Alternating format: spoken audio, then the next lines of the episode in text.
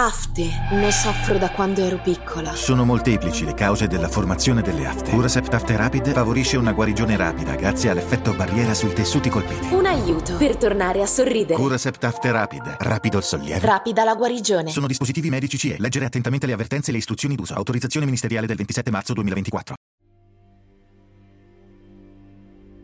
Da qualche tempo sto iniziando ad odiare la società.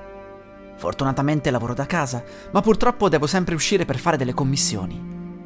La mia vita perfetta sarebbe quella di rimanere isolato da tutti, ma so anche che sarebbe impossibile senza rinunciare alle varie comodità. Mi piace però passare dei lunghi periodi in posti sperduti. L'ultima estate fu memorabile e si è presa una parte di me, letteralmente. Ero riuscito ad affittare un bungalow in una piccola isola dell'Oceano Atlantico. C'ero solo io in quel periodo. Era meraviglioso. Sarebbero venuti a prendermi dopo un mese. Sbarcai con provviste e tutto il necessario. Non avevo nemmeno un telefono e sapevo benissimo che ciò sarebbe stato pericoloso, ma non mi importava. La prima settimana fu qualcosa di eccezionale. Lontano da internet e dalle tecnologie, solo io e la natura. Di notte restavo ore seduto sul muletto ad osservare la luna e le stelle. Senza inquinamento luminoso c'era una vista fantastica. Successe però che una notte mi svegliai di soprassalto in seguito ad uno strano movimento del bungalow. Era come se qualcosa di grosso lo avesse urtato. Rimasi in silenzio e sentii un boato. Sembrava il verso di un cetaceo enorme. Uscii dal bungalow con la torcia e cercai di far luce. Riuscii a vedere solo un tentacolo, spuntava dall'acqua. Il bungalow era posto accanto al molo e lì l'acqua non era molto profonda. Sarà stata due metri di altezza dal fondale.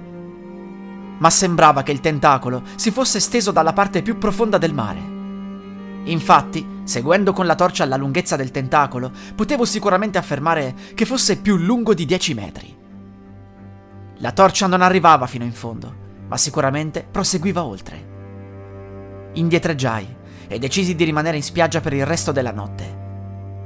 Con l'arrivo dell'alba tornai al molo ed esaminai con attenzione il mare. Non c'era più traccia di quella creatura. Provai a pensare ad un calamaro gigante, ma realmente un tentacolo poteva essere così lungo.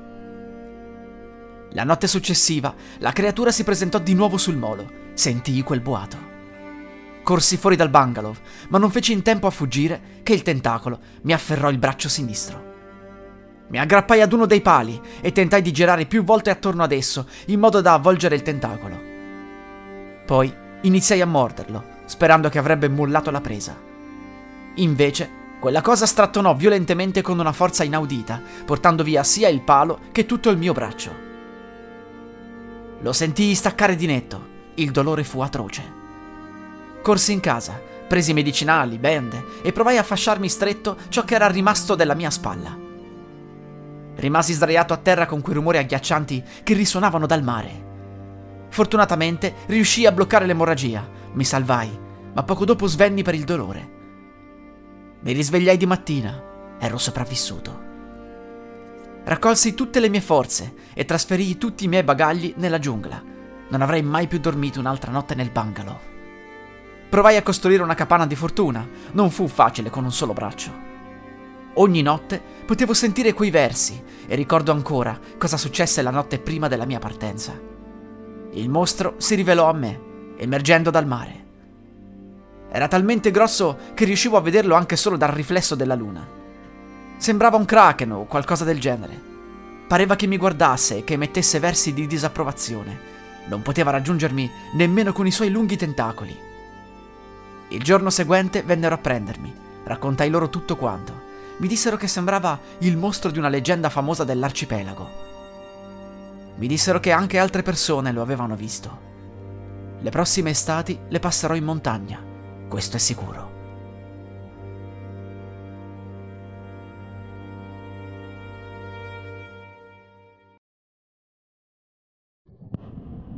Fin da bambino ho sempre avuto paura delle acque profonde.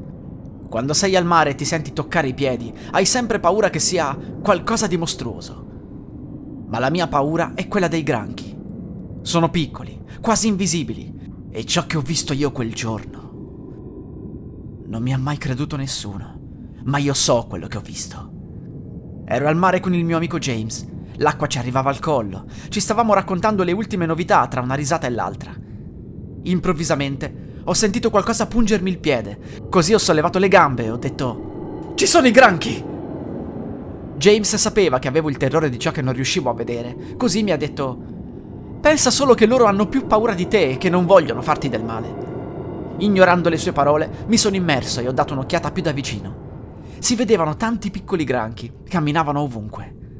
Uno di loro ha afferrato il dito del piede di James e lì è successa una cosa incredibile. Il granchio ha tirato James sott'acqua, facendolo sprofondare nella sabbia, come se fosse tutto vuoto. Anche tutti gli altri granchi sono sprofondati sotto la sabbia e io non ho potuto fare altro che emergere e urlare aiuto. Il bagnino è accorso, si era accorto anche lui che il mio amico era scomparso. La sabbia era tornata ad essere compatta, la mia storia sembrava frutto di un'allucinazione dovuta allo spavento. I soccorsi hanno cercato il corpo di James in lungo e in largo, ma non lo hanno mai trovato. Da quel giorno non sono più tornato in acqua. Ancora mi chiedo come un piccolo granchio abbia avuto la forza di trascinare giù 70 kg. Non lo capirò mai.